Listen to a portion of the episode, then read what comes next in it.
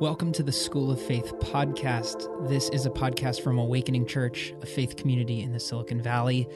We exist to awaken this generation to new life in Jesus Christ. We're glad you're with us.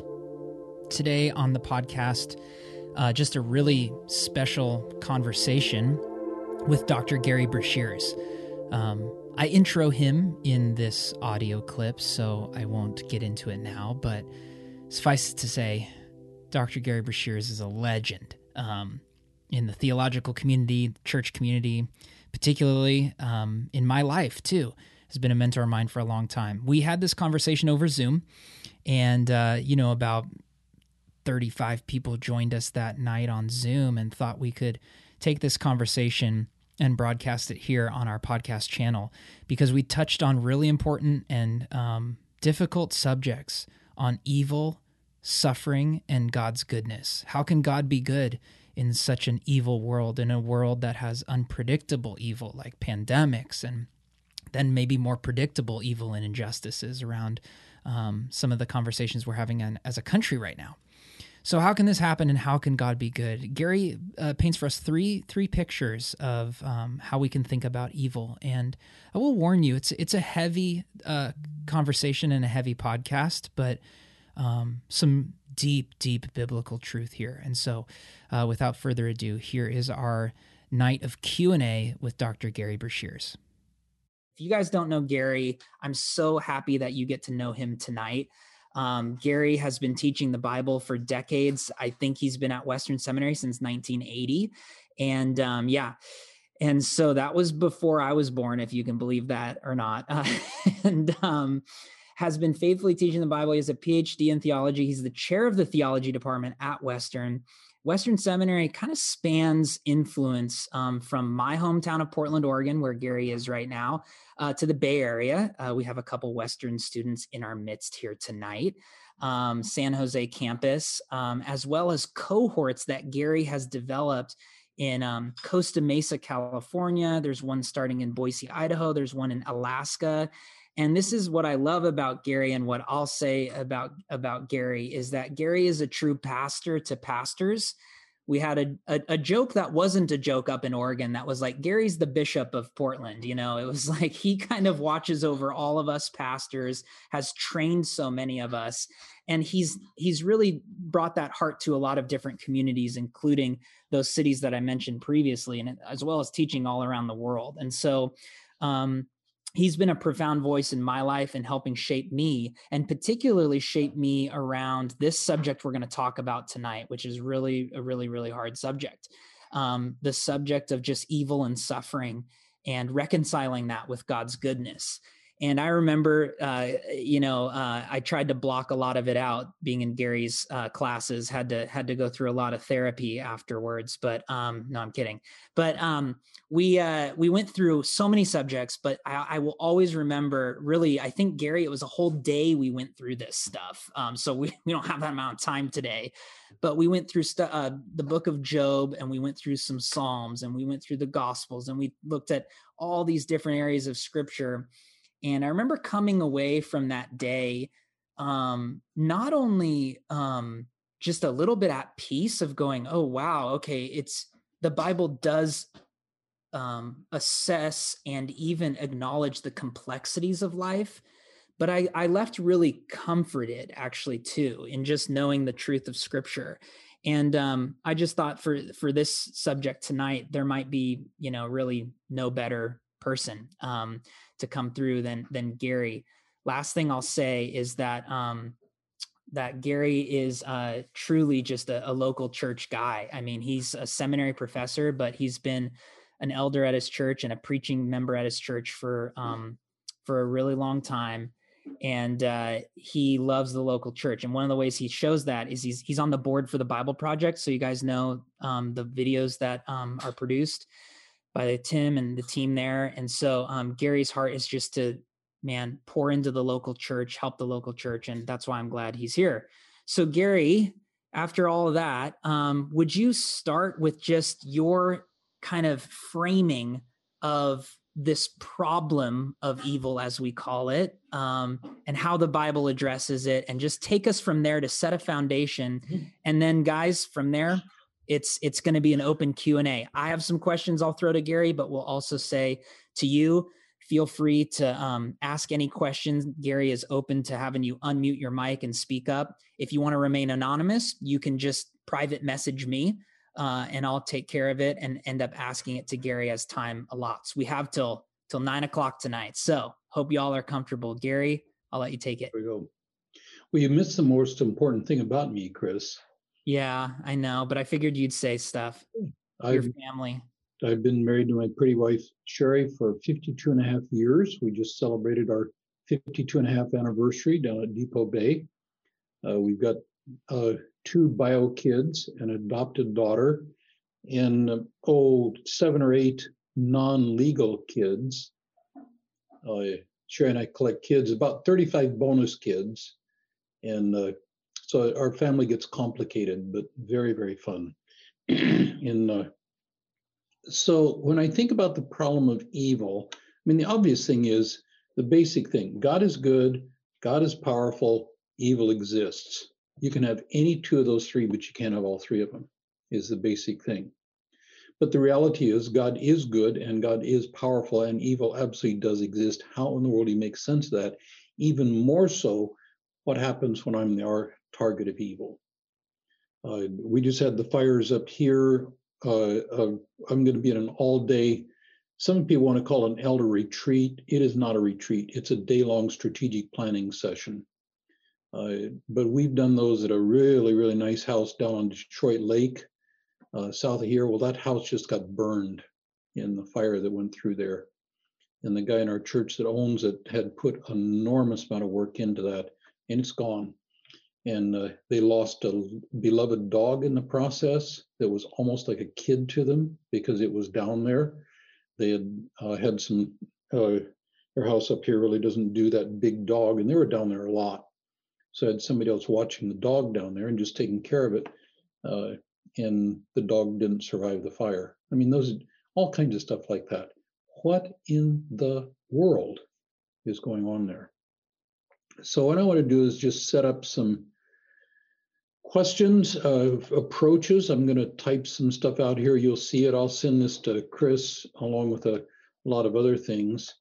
But what I'm going to do is take about three basic approaches uh, to the whole question of evil and then some different types of suffering and then some scriptural stuff, how I put it together. And uh, at several points along here, I'm going to say, hey, got comments or questions? That's your invitation to throw in. So, one of the approaches here is uh, the term for it is meticulous providence. And this isn't my term, this is just what it's called. And meticulous providence is the idea, uh, very simply, uh, the idea is God, see, this way. God ordains, decrees, plans, all things uh, and here the big thing is the acts of the devil. But it's all things, all facts of history are ordained or decreed or planned by God uh, for uh, His greater glory and our ultimate good.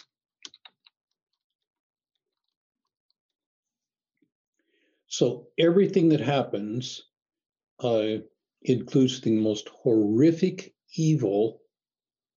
Uh, it has a purpose behind it. So uh, even, let's put it this way, no evil happens without a divine purpose. there is no wasted pain. Everything that happens has a good outcome coming from it. Uh, another phrase that God. Uh, God uses what He hates to accomplish. Not spelling very well tonight. What He loves. So that's the basic idea of this view. Uh, every every single action, no matter how horrific, uh, is planned by God. He doesn't cause it directly, uh, but there's nothing that happens. There's no randomness. There is nothing, no mistakes. God is too good to do evil and too wise to make a mistake. Uh, so that the, the paradigm here is the cross.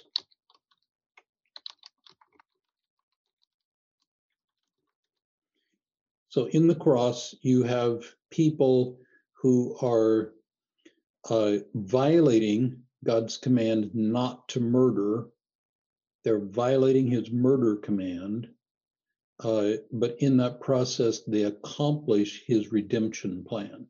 So people commit sin, and you know, I would argue perhaps the worst sin ever uh, in crucifying the Messiah, but that accomplishes God's greater glory of showing his grace in the cross and accomplishes our ultimate good by achieving redemption. So, comments, questions on this first one, knowing there are two more to come.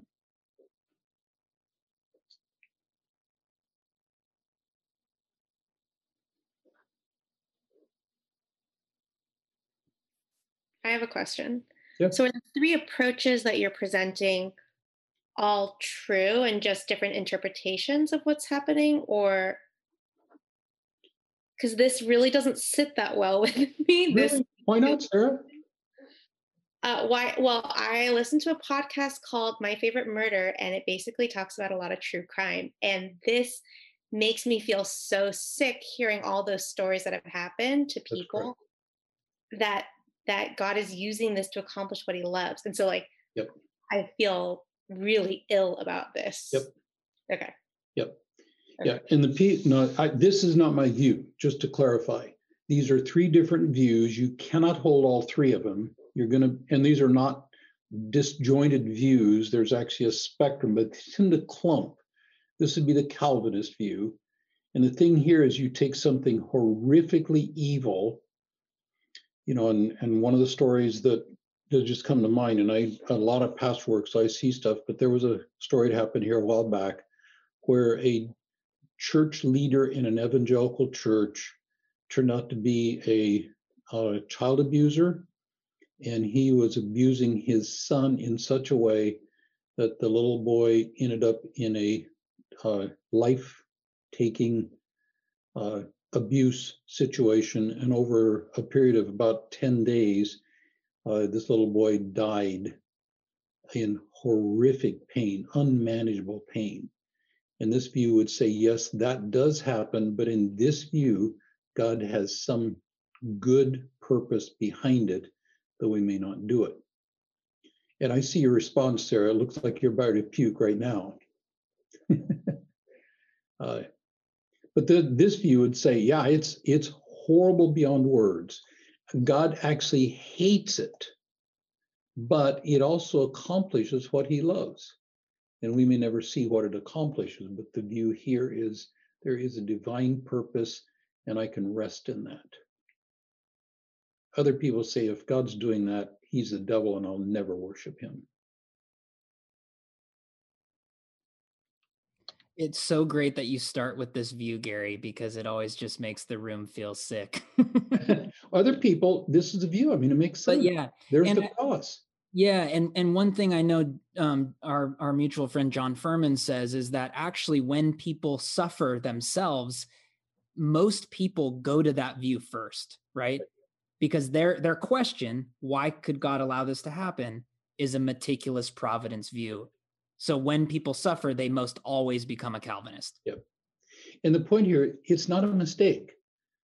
God is doing something in this. There is no wasted pain. Uh, the pain's going to happen. And this is saying that God has a purpose for it. Uh, and sometimes we get to know the outcome, other times we don't. And for many people, this is very comforting. For others, this is the reason for having nothing to do with Christianity, if this is true, because God is this sadistic monster uh, from other people's perspective. So emotions will not work. Uh, your emotions are going to be messed up by any of these. But I'll tell you which one is true, and this one isn't it. Though uh, I, I mean, people like uh, Tim Keller or John Piper or Bruce Ware or uh, Matt Chandler, they would all hold this view and hold it strongly. Other questions before I go on? I think Keller would be a little bit more. I mean, unpack the other three views, but mm. I I don't think he's as meticulous as Piper. He well, he doesn't he doesn't say it. Okay. See, what Keller does keep the main thing the main things. Yeah. And he doesn't go into these kind of stuff. But his providence view is God is ordaining everything. He just doesn't talk about it from that way. Because he he's been very focused in his preaching and such, and this isn't one of them. I follow Matt Chandler on Instagram. I don't feel so good about this anymore. oh, this yeah, this is when Chandler went through his cancer. This is the way he was understanding it when he was having the brain cancer, this was his go-to, and it actually hardened his view, or solidified his view. I didn't mean harden. And uh, and he's there. And Chandler's a great guy. I mean, he is just a phenomenal pastor and very wise man, uh, and wrong on this. In my not even slightly humble opinion. May uh, I clarify something? Absolutely. Um, I just wanted to clarify that you said that God um, does not do this evil, right, directly. Well, sometimes he does. Sometimes he does. Okay. But not always.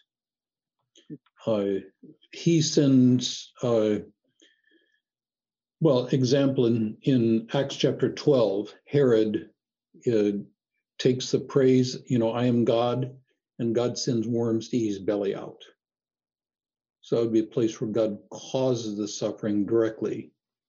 And he, he would do it on as judgment on sin. He wouldn't, he'd never do this to an innocent person. But sometimes God causes the suffering.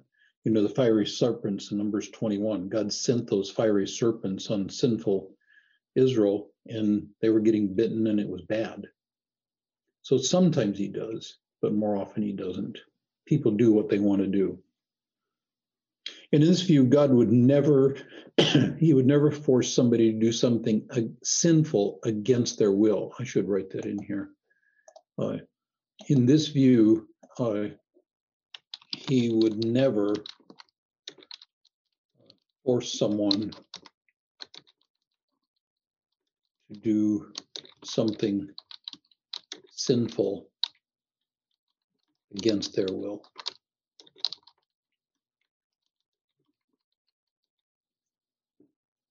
Okay.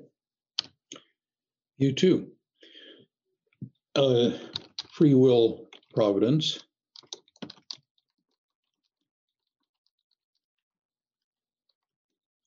In this view, uh, God uh, allows uh, all things. Uh, in this again would include all the acts of the devil. For sake of free, loving relationship. He wants people to be with him uh, out of love and for uh, that love to be meaningful.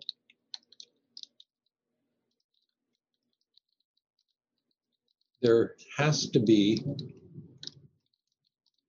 the possibility of a no for the yes to be real.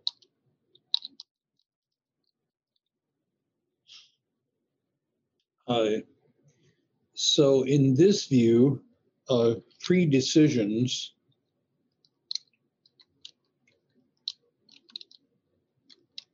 always have a, a yes and a no involved. Unfortunately, the no here means uh, means a sinful choice.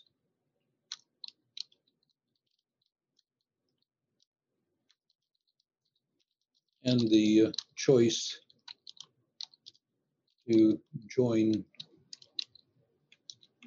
the agenda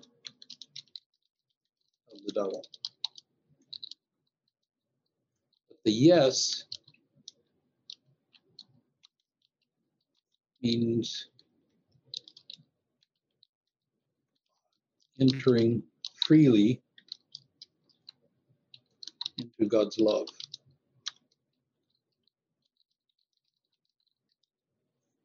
Something like that. Um, he always honors our freedom. So he will punish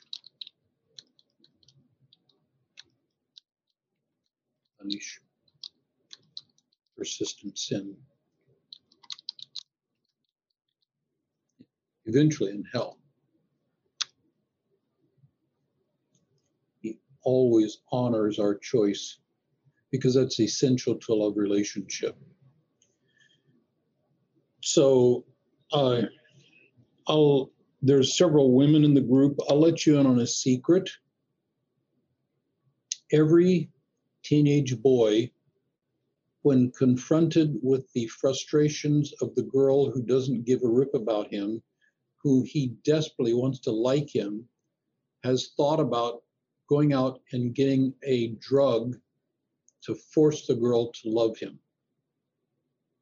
or to hypnotize her so she'll say yes, whatever you want.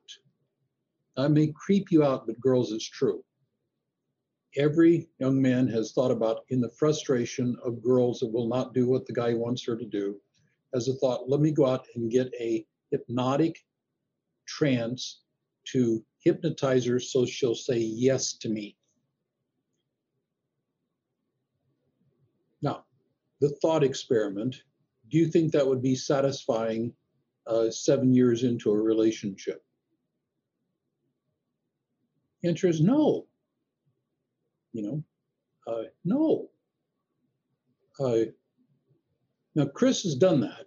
We know that he has manipulated uh, his right. uh, maybe not. No. No. But see, the for a satisfying relationship, and you know, Sherry and I have been at it a long time, uh, five and a quarter decades, and uh, we have a good relationship. We enjoy being together. Uh, we're as different as two human beings can be, uh, but there's always that possibility. And just the fact that she said yes to me a long time ago and continues to say yes to me is is deeply satisfying and really enjoyable. And you know, I don't live in any fear of her saying no to me because we know each other so well. Uh, but there's always, I mean, there is the possibility of her saying no and getting a better offer. Uh, so the satisfying relationship is when somebody says freely, I want to be with you. And that's the heart of this thing is that God, uh, uh, uh, yes or a no. But when you say no, you're actually aligning with the devil and you're aligning with evil that is in the long run, in shorter long run, is going to be uh, deeply hurtful and causing suffering. So this would be C.S. Lewis. Uh, this would be uh, Philip Yancey. Uh, this would be many. Uh, Jack Cottrell, prime theologian. Uh, ben Witherington, Asbury. Chris uh, Craig Keener would be another well-known author. Many uh, pastors would hold this view. C.S. Lewis would be one of the best known and very very well done people who holds this view as a personal view, but many others. Questions, comments? This is John 3:16. God gave his only begotten son that whosoever believeth in him should not perish but have eternal life. He did not come to condemn the world, but that the world could be saved through him. But it's our belief. We have to say yes or no to come to him.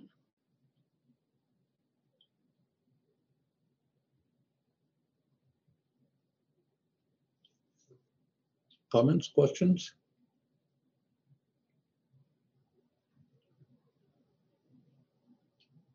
So we I-. Go ahead. I, I so I feel like this one doesn't answer all the questions the first one does though.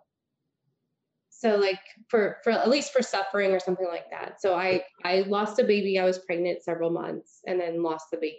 Yep. I didn't do anything. Well, as far as I know, I didn't do anything wrong. Like I was treating myself properly. I wasn't drinking a ton of alcohol. I wasn't so. This one doesn't really answer that. Like my yes, no. Like I I I'm married. I did it properly. Like all that stuff sounds like I did it properly, but then I still lost a baby. Right. In this view, this view would say it's a broken world and stuff happens. Okay. And because this backs up a little bit, God allows stuff to happen. But part of this would be a broken world type thing, where in the first view, God is controlling, there's no rebellious atom in the entire universe. In this view, yeah, there's stuff happens. And it's not because God has said yes or no to it, it just happens. He is allowing stuff to happen. So it distances himself from evil, which was making Sarah want to puke.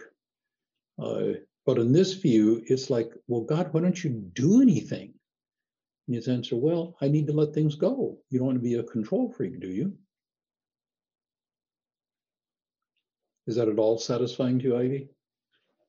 I, I like this theory better than the first one for Sarah's reasoning too, but at the same time, I feel like I parts of this one don't really jive with what's happened in my life either. The downside of this one, it sure sounds like God doesn't care. Hmm Uh, if you, I don't know how many read Paul Young's Shack, which was tremendously popular here 10 or 15 years ago, still pretty widely read. And his, he, it's the ladybug killer in there. And the, the blow off to the story is uh, the, the dad is asking God, where were you? And the answer is, I was there the whole time. And that's very comforting in the book where the story is told. I look at it and say, well, why the blankety blank didn't you do something if you were there? I mean, talk about silence is violence. You know, to be there as this little girl is being savagely murdered by the ladybug killer and just be there and feel sad about it, you know, that's just not a, that doesn't satisfy anything. Like I say, there's emotional downsides to all of these. and there's emotional satisfaction because God is there and caring, but he ha- he can't stop things from happening because then there would be no no possible, and only a yes would come out, and relationships would not be satisfying.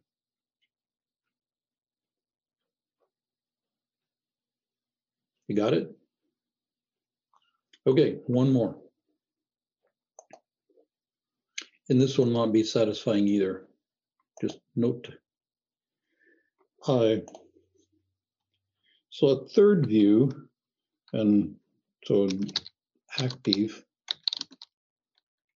active providence. In this view, God uh, is at war with evil.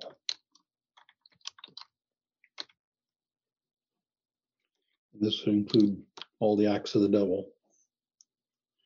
Uh, he is at war with it, uh, using good as his primary weapon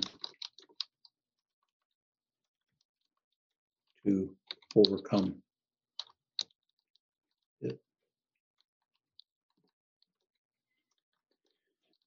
Though sometimes he uh, actually ordains the evil in judgment on sin and allows evil to work within limits.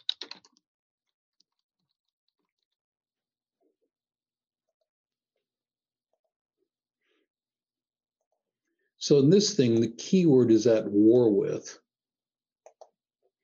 Up here, the keyword is allows.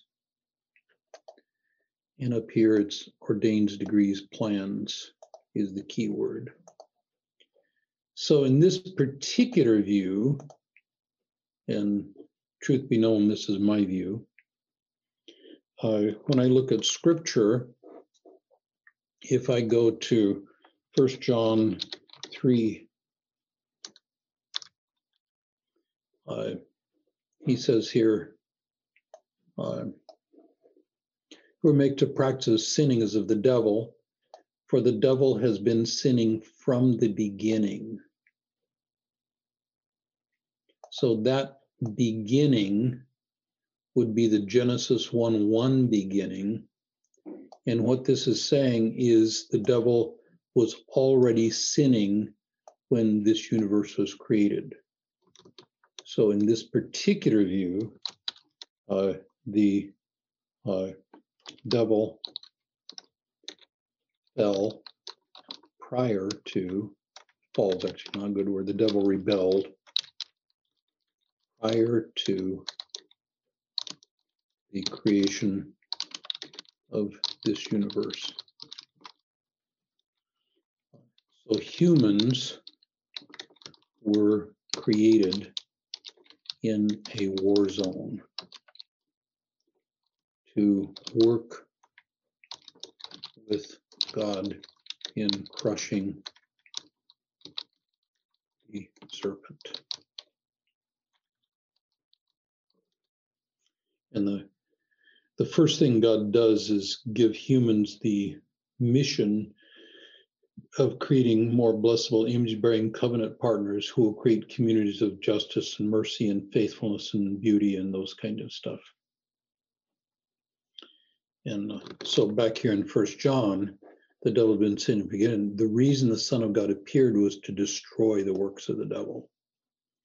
And this picture is a fundamental purpose. God is at war with the works of the devil.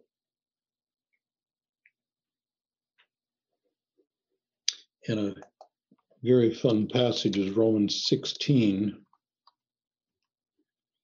uh, where Paul's concluding the book here, and he says, The God of peace will soon crush Satan and you recognize Genesis 3:15 there. So God of peace will soon crush Satan, but whose feet?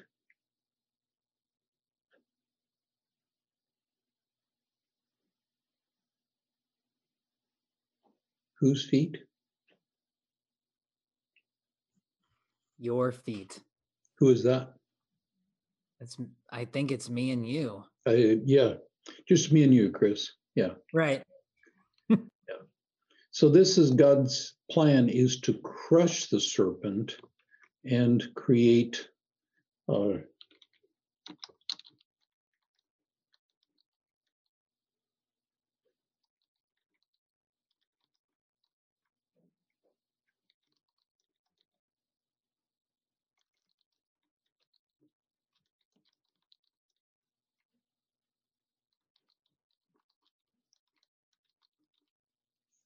That's the third view. Okay. Comments, questions? I got one more thing to show you here before we just open up for a bazillion questions.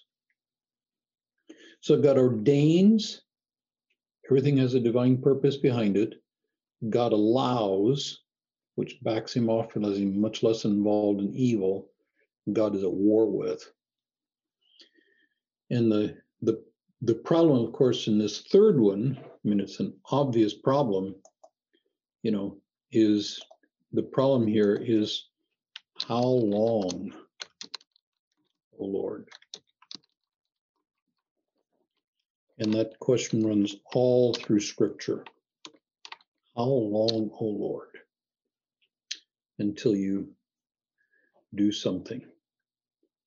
So when you come back to uh, Psalm 13, for example, David, you know, that there's the question right off the bat How long, O Lord, will you forget me forever? How long will you hide your face from me?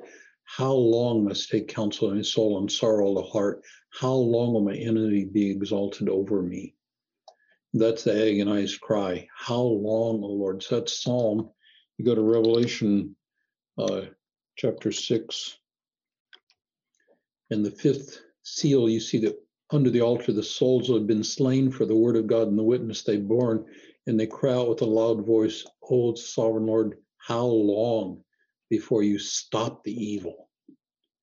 Uh, Habakkuk, uh, Habakkuk chapter 1 begins with, O Lord, how long shall I cry for help and you do not hear, or cry violence and you do not save? It's all through scripture and it's an agonized, very real cry is why do you stand afar off? Why don't you get down here and do more than you're doing?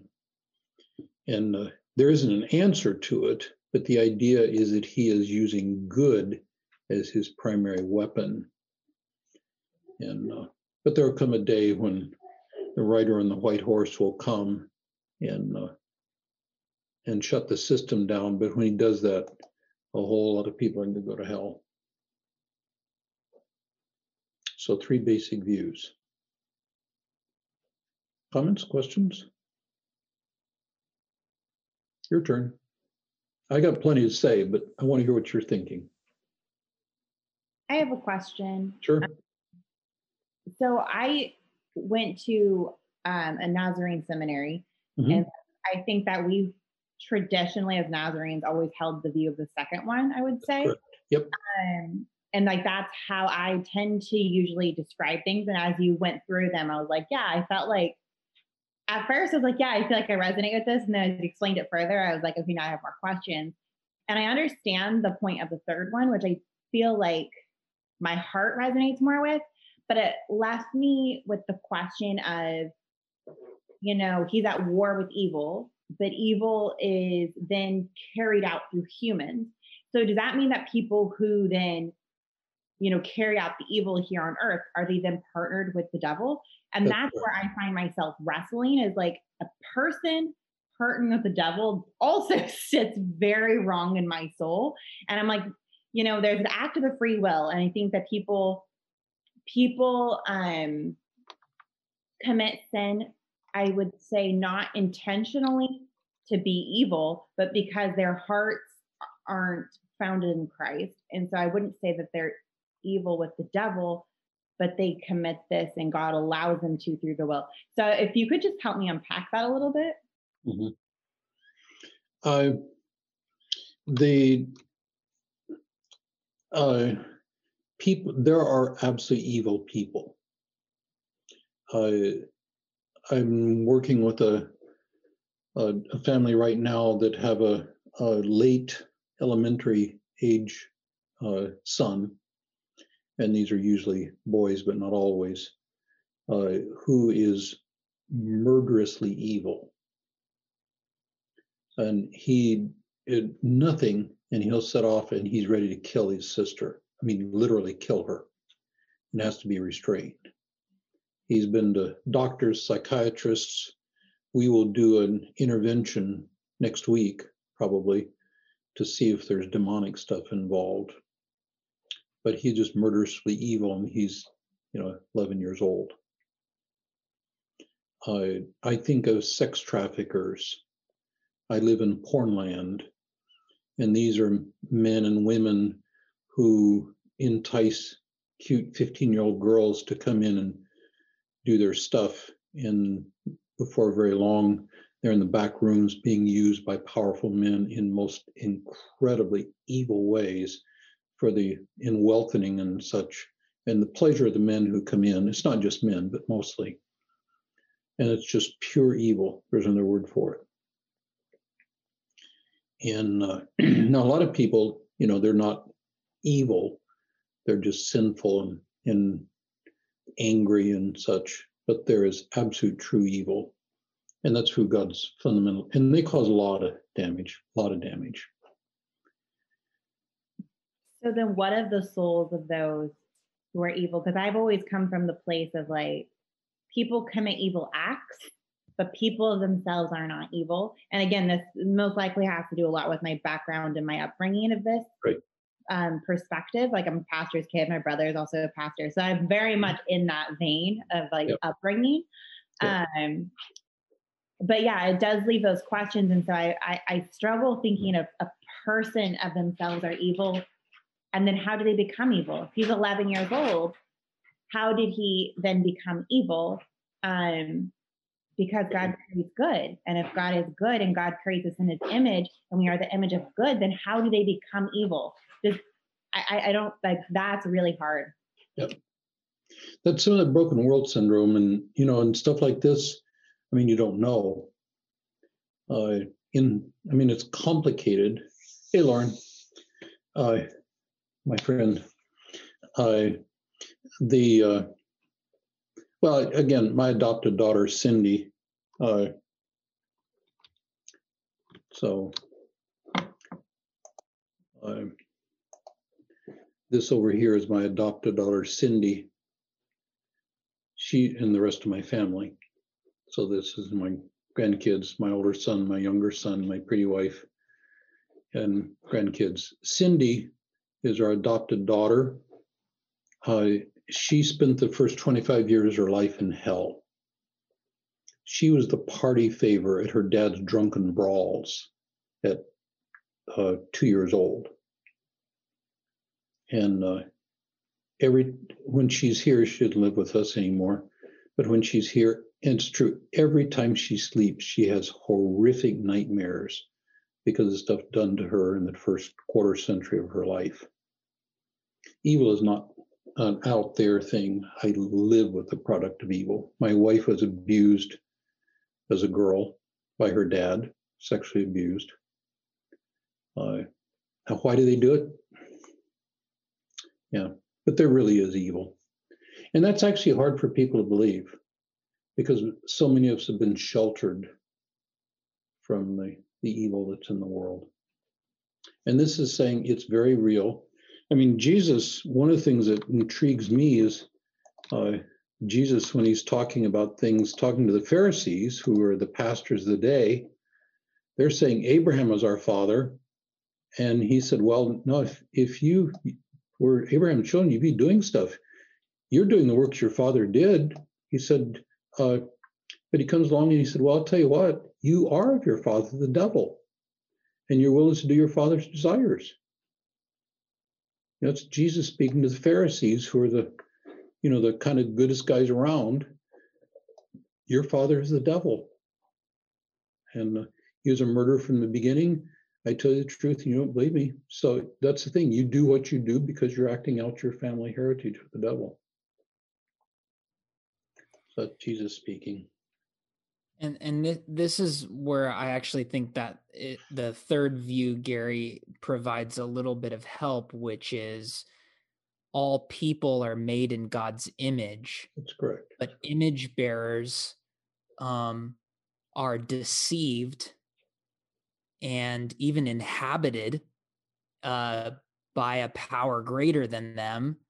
Mm-hmm. Uh, that causes the works of evil and the evil desires you know and i i think about like even when jesus calls you know says to peter get behind me satan he really is talking to satan you know which which i've always thought to be a helpful way to balance people's inherent humanity and and um dignity as image bearers and and even um access to repentance and redemption which we all which we need to preserve in that doctrine that people who do evil acts and and have intense evil in them are not no one is is is unrescuable no one is irredeemable Yep.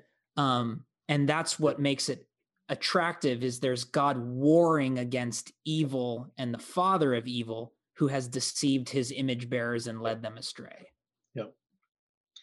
Yeah, I, I've had the good privilege to see some horrifically bad people come to Christ and be completely changed. Cindy, by the time she was in her 20s, was a perpetrator of evil. She wasn't just a product, and in part it was her abuse, but she she was doing really bad stuff. And uh, she came to Christ in a most dramatic way. And uh, you know, I know where she's at now. She works at Cannon Beach Conference Center. If you're up here, you can go see her. Uh, and I've seen the change in her life. We were a product of that, but we had to fight for her life. We really did. But there's no one in this view, in my view, there is no one who goes untouched by the calling and drawing of God toward goodness. There is no human being who is untouched by the grace and kindness of God in a way that they can turn and come toward it if they will allow that drawing to have impact in their life. And uh, I just, I mean, I've got a bunch of stories of, I mean, Paul was killing people and thinking it was the right thing to do.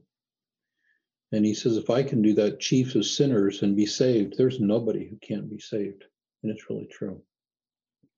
I have a question. So when you say that no one cannot be touched, can somebody in isolation be touched? I guess, yeah, that's that is true. I answered my own question. I think God's kindness, God's justice shows itself to every single human being. The John 16 says the Spirit of God convicts the world of sin, righteousness, and judgment. And I think every single human being is touched by kindness. And I've listened to many stories of people who just out of man, this is so so violent here. I just wish there were kindness somewhere. And uh, they get a vision of a white man who tells them, and they it's Jesus who shows up in a vision, or a missionary or a friend who shows up. God sends uh, people to give more of his message of Jesus to those who want to know more about that kindness. And uh, so that's where the allowing, God tends to hang back a little bit. This one, God is actually going out and fighting for the souls of people, but he's doing it with good and kindness. Gary, there's a question in the chat about Mhm. Luke 13, Okay. 1 through 5. Um, and it's just asking for your thoughts. And um, Okay. Rich, I don't know if you had anything further on that, but this Yeah. is the the passage about the Mhm. tower falling on people. Yeah. Yeah. What's your Yeah, I just question? don't understand. So thank you, because I Yeah. thought, gosh, I've never understood the scripture. Okay. I, it's talking about a, you know, horrific time, the Galilean whose blood Pilate had mingled with their sacrifices. So Pilate is this really, really bad guy who's killing these Galileans and mixing their blood with their sacrifices in the temple. And uh, I mean, they have been horribly, horribly tortured and abused. And Jesus said, Do you think these Galileans were worse sinners than all other Galileans because they suffered in this way? And they suffered, but they weren't evil people. They just were in the wrong place at the wrong time. And Jesus said, No, I tell you, unless you repent, you will all likewise perish. And the point of it is, everyone has a chance to repent. And if you don't repent and come to Jesus, then you die without Jesus. And then he gives another crazy story 18 people on whom the tower in Siloam fell and killed them. Now, I would look at that and I'd say, well, that sure sounds like an accident to me. You know, a tower wasn't built right and it toppled over and killed 18 people. Or the fire that's running in Irvine right now that may, who knows what that will do as that thing goes crazy. The fire is there in the Bay Area. I mean, I, I've had people at, uh, oh, Camp, what's it, uh, Twin Lakes camp up in the mountains, completely burned, people killed. Uh, it sounded like an accident to me. He said, Do you think there were worse offenders than all the others who lived in Jerusalem? Do you think they were killed because they were particularly evil? No, no, they were just normal people and a tower fell on them. They got killed by a bad guy. But his point is, unless you repent, you're all going to perish. It's not because you're particularly bad. What he's saying there is you have the chance to come to Jesus and receive cleansing for your shame, uh, confidence for your fear, and forgiveness for your sin. So that's his call there. And he's using these two horrible stories to say, you know, stuff happens to everybody, but you have the option of repenting and uh, coming into life with that. I think that's what it's saying.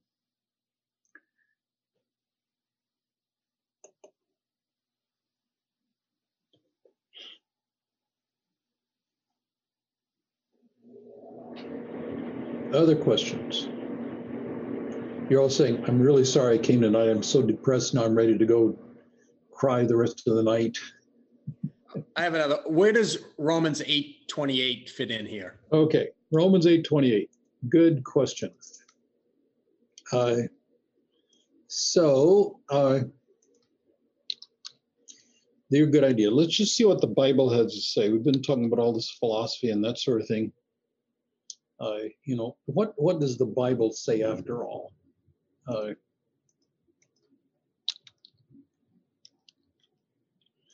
all right.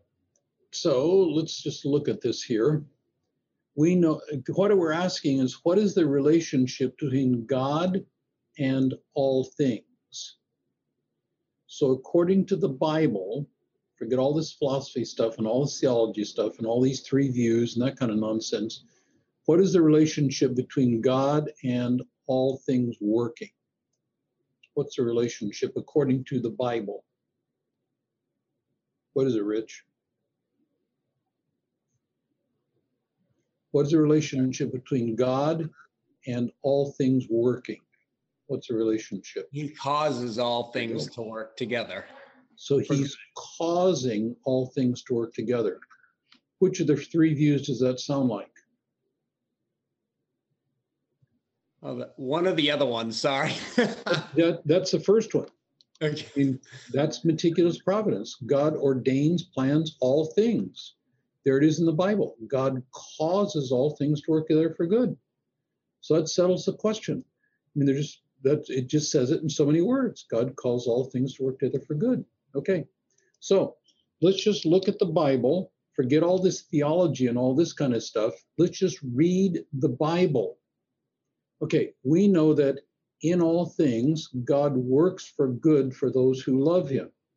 So forget all this theology, three nasty views, that kind of stuff. What is the relationship between all things and God working for good? What is the relationship? See if you can read what it says there. What is the relationship between all things and God working for the good?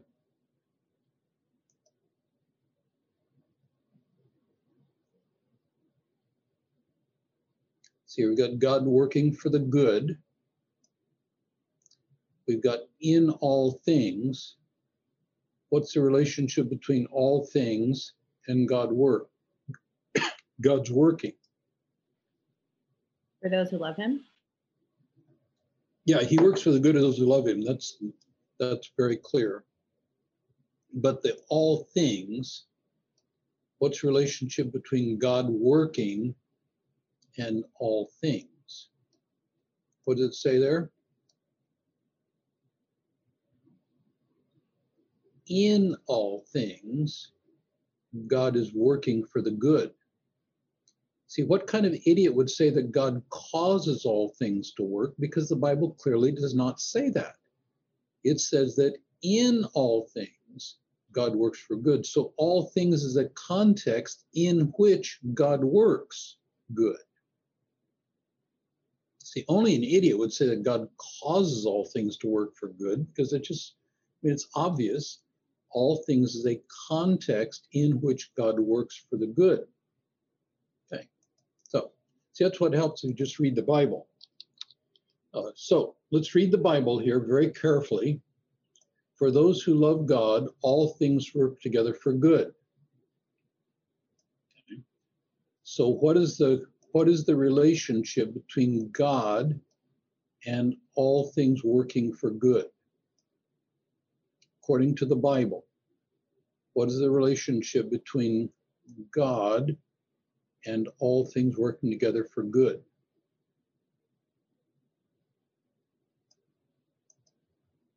What's the function of God in this sentence, you grammarian types? What's the function of God in this sentence?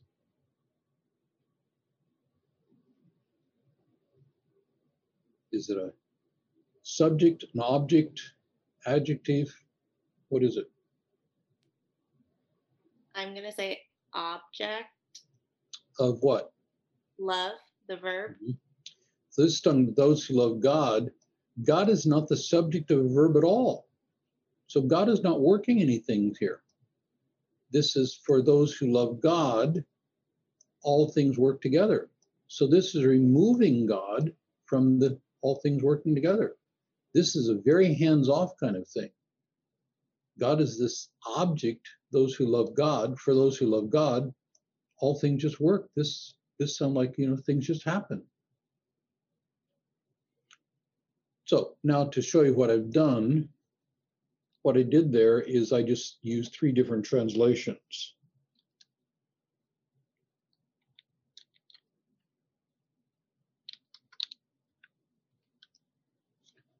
So I started with New American Standard. We know that God causes all things to work together. That sounds like view one. Then I went to in all things God works for good. That sounds like view two. And then I ended up with ESV, for those who love God, all things work, and that sounds like view, like the free will view. So the thing of it is, there's an ambiguity built into this passage. And uh, so the New American Standard reads it in a more Calvinist way. This leads it on a less direct working way. And this one actually follows the Greek wording and doesn't have a subject for work at all in the way the grammar of the sentence is put together. So Romans 8:28 is read in very different ways by different translators.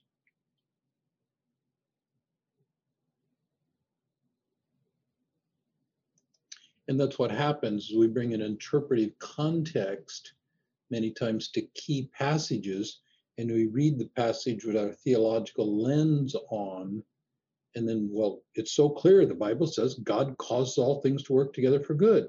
But yeah if you're reading the american standard it says that. But somebody else who's reading niv says wait a minute no no in all things god is at work. It's a context in which god is doing his thing. It doesn't say he causes all things. And it's uh, your theological grid will direct you toward a particular interpretation of that passage. And that's often the case. And another reason to not hang all of our theology on one really popular verse. Right. I like the way you put it, Gary. There's ambiguity built into the passage. Yep. And I think that is helpful because we need to take that passage for sure with the weight that it has, but throw that into the mix with Old Testament narrative, Psalms, yep. Jesus's teaching that we just looked at in Luke 15 or Luke um 13. 13. Yeah. Let me give you a um, a narrative that will work no matter which one of these three views you come down on. And I've come down on the side of the what we call active providence. God is at war with evil, because I think that's run all through scripture. There are times like the cross where God ordains true evil, murdering the Messiah for his greater good. That's certainly true. And there are times when God allows things to happen and kind of backs away and lets it happen. Satan attacking Job, for example. But on the whole, I think God's overcoming with evil. comes overcoming evil, and good is his primary weapon for doing that. When people look at the problem of evil, the answer is either God's a wimp or God doesn't care. Remember, powerful God, good God, evil exists. Some people deny evil to keep a good, loving God, but evil pops you in the face pretty regularly. Some people deny his care, some deny his power. And so God is a wimp. He just didn't, you know, he's not enough of a God to do much. He's doing the best he can, but I mean, it's a big, difficult world. Or more likely, people deny the goodness of God and say, you know, he really doesn't care. He is just standing off being the CEO or something. And when when I hear those kind of things and I hear them regularly, especially people are exiting Christianity, they're saying, well, you know, I I was a worshiper of God and my baby died. And uh, I prayed to God and nothing happened. And there was no presence of him, nothing. And I would just, you know, I just can't worship a God who would let that happen. You know, God didn't care. And I can see that conclusion if you're looking, because Satan wants you to look at the awful thing and say, what kind of God would allow that to happen? And it's a legit question. What I suggest is let's look at Jesus. And then ask the question what was Jesus doing before he was born in Bethlehem? What was Jesus doing before he was conceived in the womb of Mary? And the answer is what was Jesus doing before he was conceived in the womb of Mary?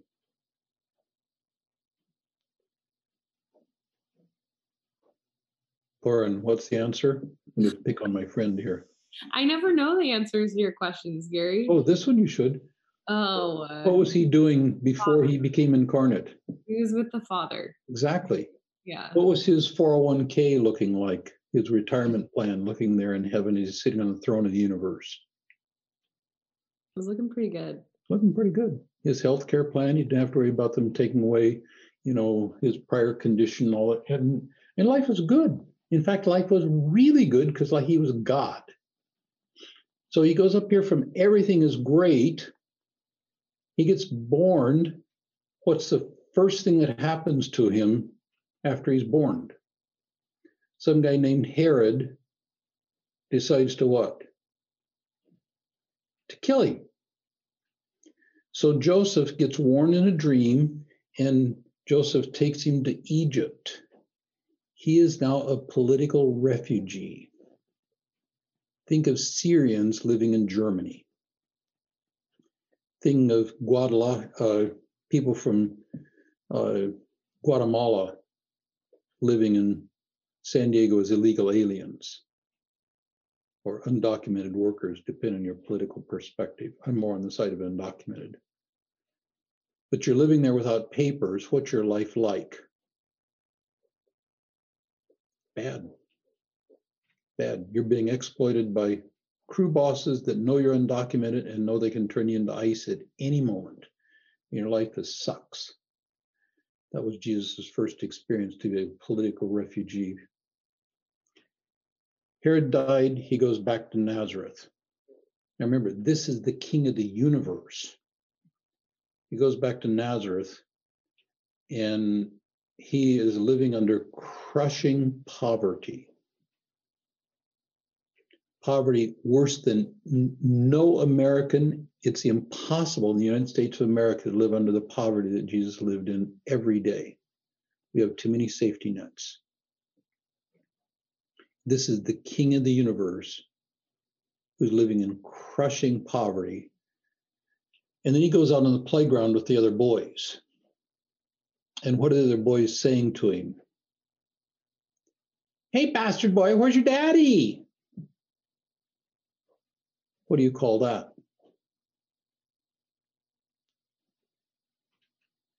Bully. Yep. Yep. You do know the answers. Yeah. So he is being a political refugee, and an illegal alien, to put it in the negative term, crushing poverty, oppressive military powers that just steal and rape and pillage anytime, anywhere, wherever they be. He's bullied on the playground. I mean, put all that stuff together. And then he goes to Jerusalem. How do things work out for him in Jerusalem?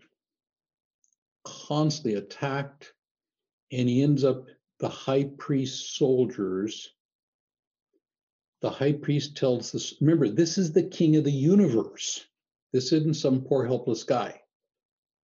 The king of the universe allows the high priests, soldiers to take him captive, take him into the back room, and the high priest says, Get him. Now, I know from stories of friends of mine who served in in military, and I know from people I know who've been in gangs, when the boss says get him, they don't just beat him with a stick. He was, I'm absolutely convinced he was sexually assaulted in the back room by the other men, because that's what men do to men. When the when the boss says get him, humiliate him. So he was beaten, crown of thorns and all that, but I'm personally convinced that he was sexually assaulted in the back room because that's what men do. Who is this? This is the king of the universe. And then he goes to a cross where he's tortured, naked, shamed. The king of the universe. And when somebody says to me, you know, I don't think God cares, I just point to Jesus. If he didn't care, there is no way in the world he would be down here. He'd be back in heaven watching stuff happen. He isn't doing squat for me. Actually, he died for you and rose to bring life into our context of death and gave us the Holy Spirit to go be instruments of his kingdom in the world so we can crush the serpent. That didn't exact that didn't explain why little kids die. It didn't explain why undocumented folk get bullied and beaten and it didn't explain, you know, all the bad stuff. But when I look at that, the heart of this is that the king of the universe, the God of all creation, is going to, by his choice, come into this world and suffer its worst. That's how much he cares. And then he's going to die and be resurrected and exalted. Uh, he is doing something. It's not that he's doing nothing. And frankly, I find it very frustrating that he wants to overcome evil with good because I want him to just kill some people and I want him to kill him right now. Uh, and I think that's an important, I think that's a really important thing you just said, Gary, because the the ways that we want God to war against evil is usually with evil. And that's, that's correct we we actually are free to pray that way if we want to i mean that there's psalms about that and mm-hmm. david prays that a lot it's not and it's not written off the prayer list you can certainly pray that way but god will most often answer us with i'm going to work good against the evil and it's going to take longer to your point about the how long thing mm-hmm.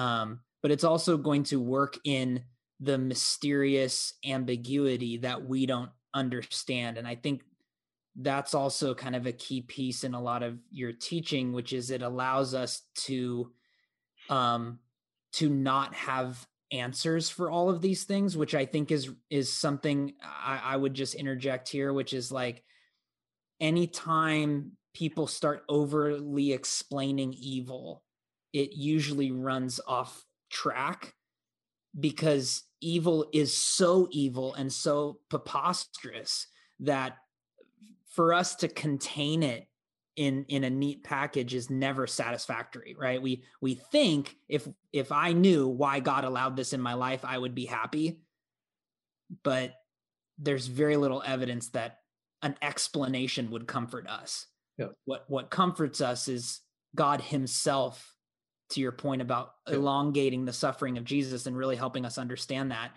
the reason we are comforted is not because god explained our suffering but because he embodied it and took it on our behalf, which I think is the good Yeah. news. When I think about what's good news tonight, it's Mhm. like it's that knowing that God stepped in and bore my sin for me so that whatever I suffer, not only he knows, but he himself has endured. Yep.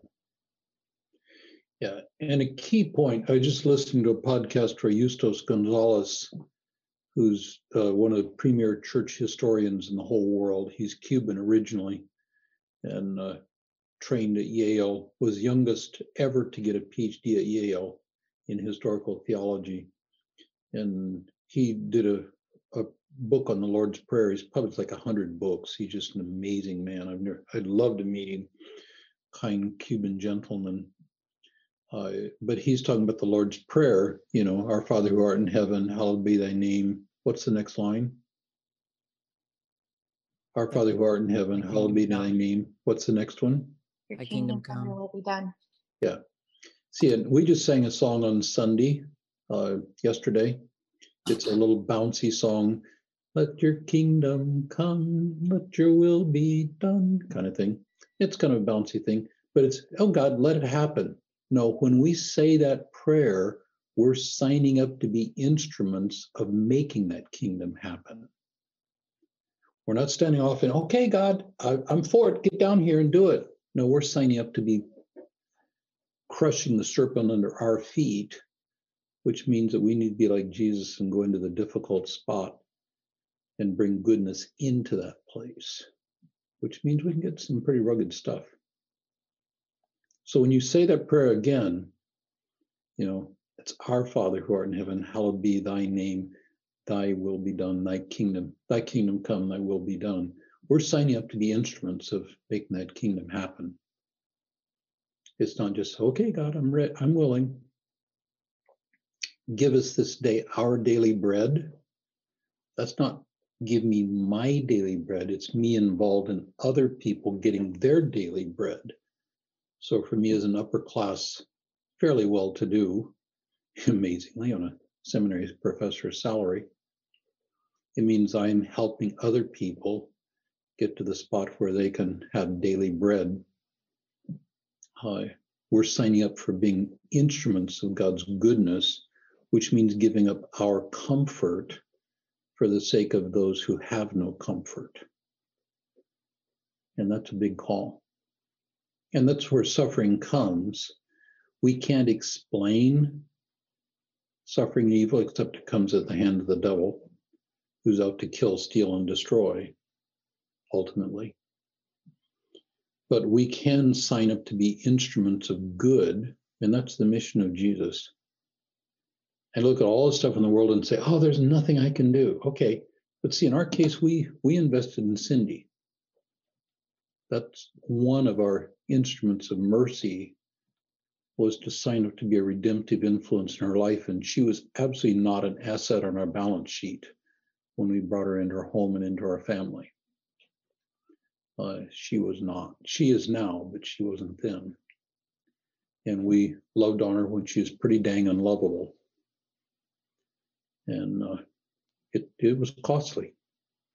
But now we've got a beautiful daughter, and we kid around and horse off. And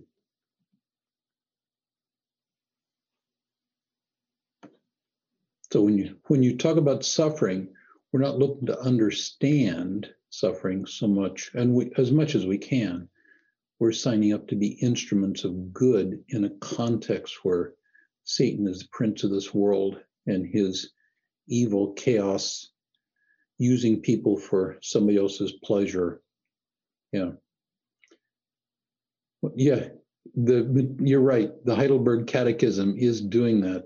Speak up, David. You put it in the cate in the chat. That's outstanding. What tell us what you said.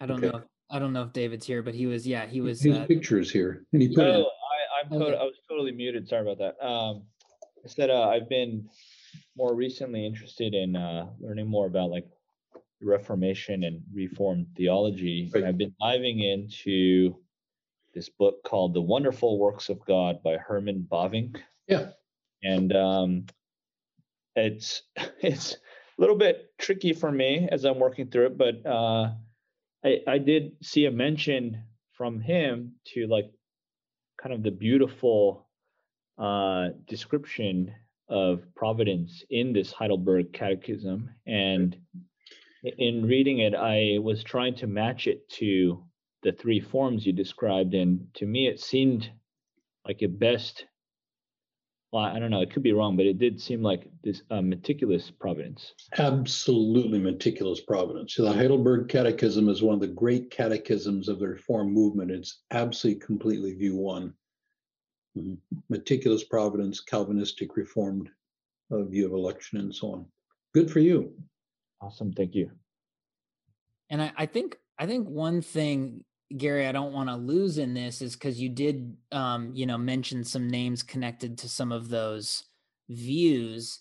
Um, these these are historic uh, Christian Yep. Orthodox views, um, and so uh, we're we're free at, at, at Awakening, for example, um, right? Um, various of us come from different backgrounds and see scripture to hold these these views these are ways to talk about suffering gary just thinks wrong unless you're view three like- well, I'm, I'm being I'm being lighthearted at that point. he likes yeah that's what gary likes to say but and and i i think one thing gary that i like about how you've taught me is that um yeah there there's there's room for us to kind of debate this Mhm. um and and and it might be one of those things we put into that debate category Yeah, of things we're we're gonna we're gonna debate over but these are not um out outside of the more orthodox understandings of it there are crazy explanations of evil and suffering that are you know not historically christian but so long as um, we don't have to divide over these issues i guess is is Yeah. um an important thing and to your point about the catechism it's a great catechism Yeah. but maybe there's parts of it in which we would disagree there's so much of it that's that's really helpful and and maybe challenges us and yeah See, we're all going to agree on that narrative story I told about Jesus. We're all going to agree that God is good, compassionate, trustworthy. We're all going to agree that He's present and powerful. We're all going to agree that He's angry at sin. We're all going to agree that He restrains sin. We all agree He's doing good through Jesus Christ. There's so much we agree on, but the specifics, the way it relates to evil, is the thing we disagree on, and it can get pretty hot and pretty emotional uh, in those discussions, but we do it as people who love each other and recognize, okay, you're a good and godly person. though I think you're nuts right now. Thank you. And uh, those things happen. Yeah, we can love each other as brothers and sisters. We don't have to fight and, uh, yeah, let's sit together and drink some coffee together or whatever your favorite drink is and wrestle with these things with our Bible open. And uh, that's that's a very good thing to do. and maybe um i'd love you to maybe close on that because i did get a question on email just about how do we as followers of jesus learn to hold the tension of certainty and uncertainty and so you know i think that's related to this question about evil and suffering but it's also related to many other things uh, this person just wrote that it seems like each denomination believes they have a monopoly on christianity and everyone outside of it is labeled as a false teacher felt like you could answer this really well it might Yeah. be a good way to, for us to to wrap up Yeah. There are central tenets. Uh, Jesus Emmanuel come in the flesh. His death is a substitute for our sin, for our forgiveness. God is essentially relational Trinity. Uh, the Holy Spirit comes to bring unity in the body. Uh, Bible is authoritative. Those kind of things. Those we all agree on. We all agree God is good and His character doesn't change. We absolutely agree on those kind of stuff. Those are the foundation. Somebody says maybe God isn't good, or God isn't triune, or Jesus isn't really Emmanuel, God in the flesh, now we got a problem. And uh, and those are the places where you really into that's where you have to say, you know, you're we're gonna have to separate because you're denying the foundations of the faith. But these things like the view of providence or the date of creation or can you lose your salvation? Let's just argue those passionately, but as friends with a smile on our face. And we can learn from each other and actually have some good fellowship together at the same time. Super helpful. Gary, thank you so much. Um, I, I I know because I've done this before with you. I, could go another seven hours as we've done in the past, but uh, I got to do an all day elders thing tomorrow. I'm off to bed here a little bit. You guys can going to talk all night. um, I just want to thank you so much, Gary, and um, we just so appreciate you taking the time and developing us as disciples. And um, thank you so much. And um, I was just hoping you could um, you could maybe just pray for our church, Awakening Church, and be glad pray to. for Silicon Valley and Yeah. everybody down here.